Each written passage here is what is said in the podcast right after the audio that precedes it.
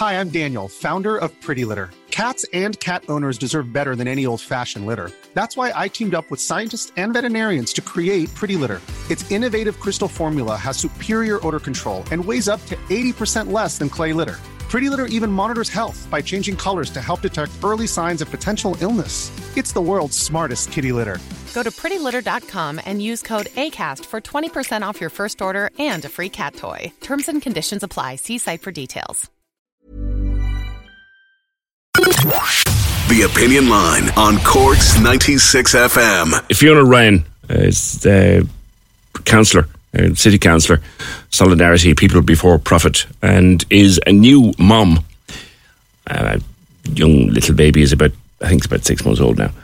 But Fiona, you had cause to bring the little lad to the emergency department last week, and uh, you you were furious and frightened, I think, all at, at the same time. Fiona, how how is he now anyway? Good morning.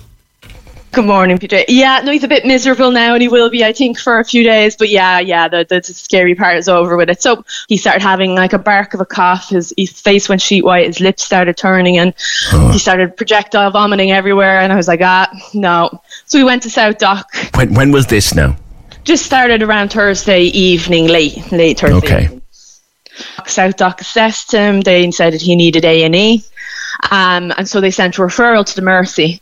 Um, we got we were almost there to the Mercy by the time South Doc called us again, saying the Mercy can't take you. They're closed, essentially. You have to go to C U H, which I don't drive, you know. So it was a Thursday evening. It was absolutely end of the world weather. Yeah. Um, I, I, I couldn't get a taxi. I had to get my partner's mother up from Blarney um, to try and get us to C U H. And all this time, the baby is, you know, in in bits um, and getting worse. And you have a sick baby out on your arms on a cold, horrible night like last Thursday, and you can't get a hospital. Yeah. So you got to C U H eventually anyway. We did. And, you know, the, again, the staff are fantastic. They're doing amazing work with what they have. And um, I was told, you know, the wait is going to be a long time. They, they brought him in. They checked his oxygen.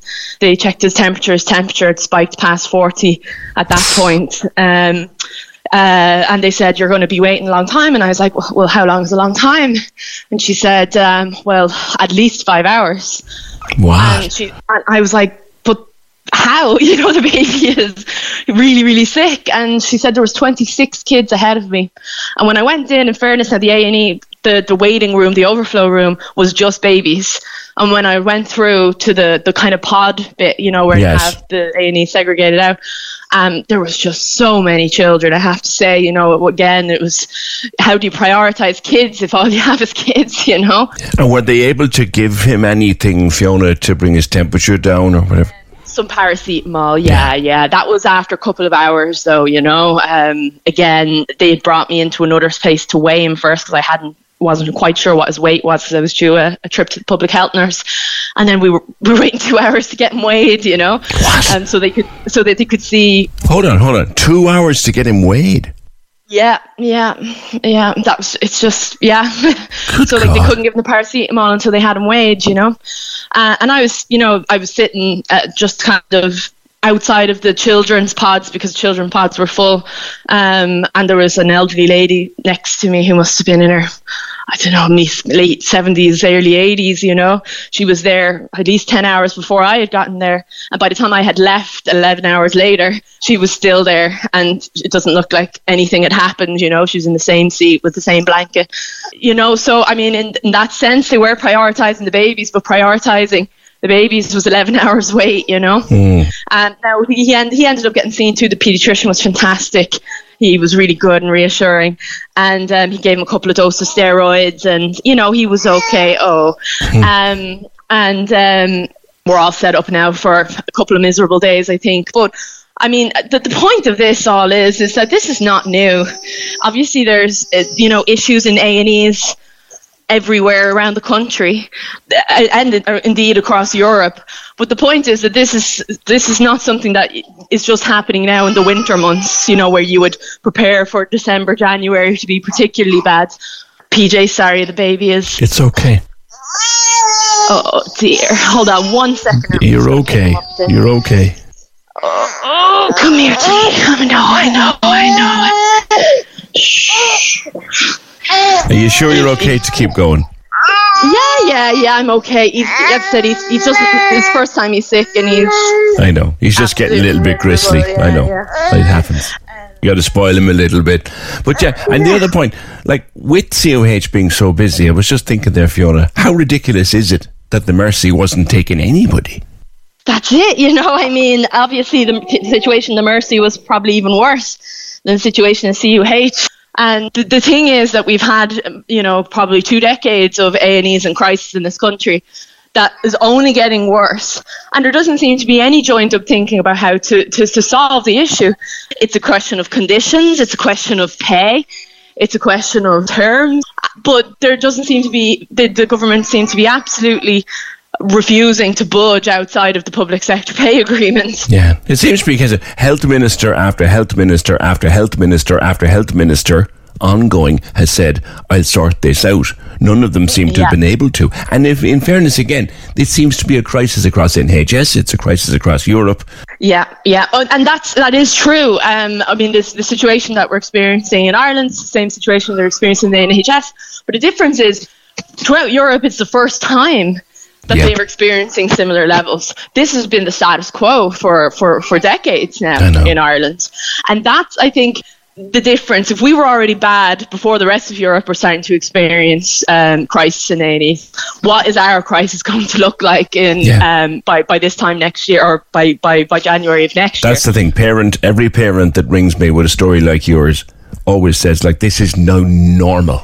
Yeah, yeah. And and I, I think, I mean, now the A and E situation is a little bit different to the, the beds crisis in general.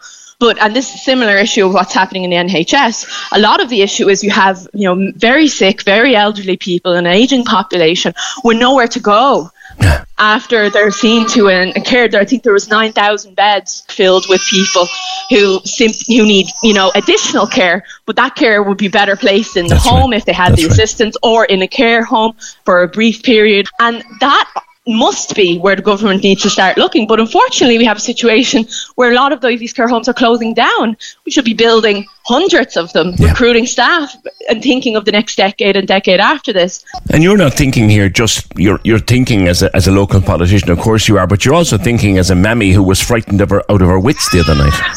Absolutely furious. I don't think I've ever felt anger like that before as I was sitting there and my Well, my baby is crying now, but yeah. that's more just a crankiness at I this know. point. But when I was genuinely um, afraid for his health and um, yeah.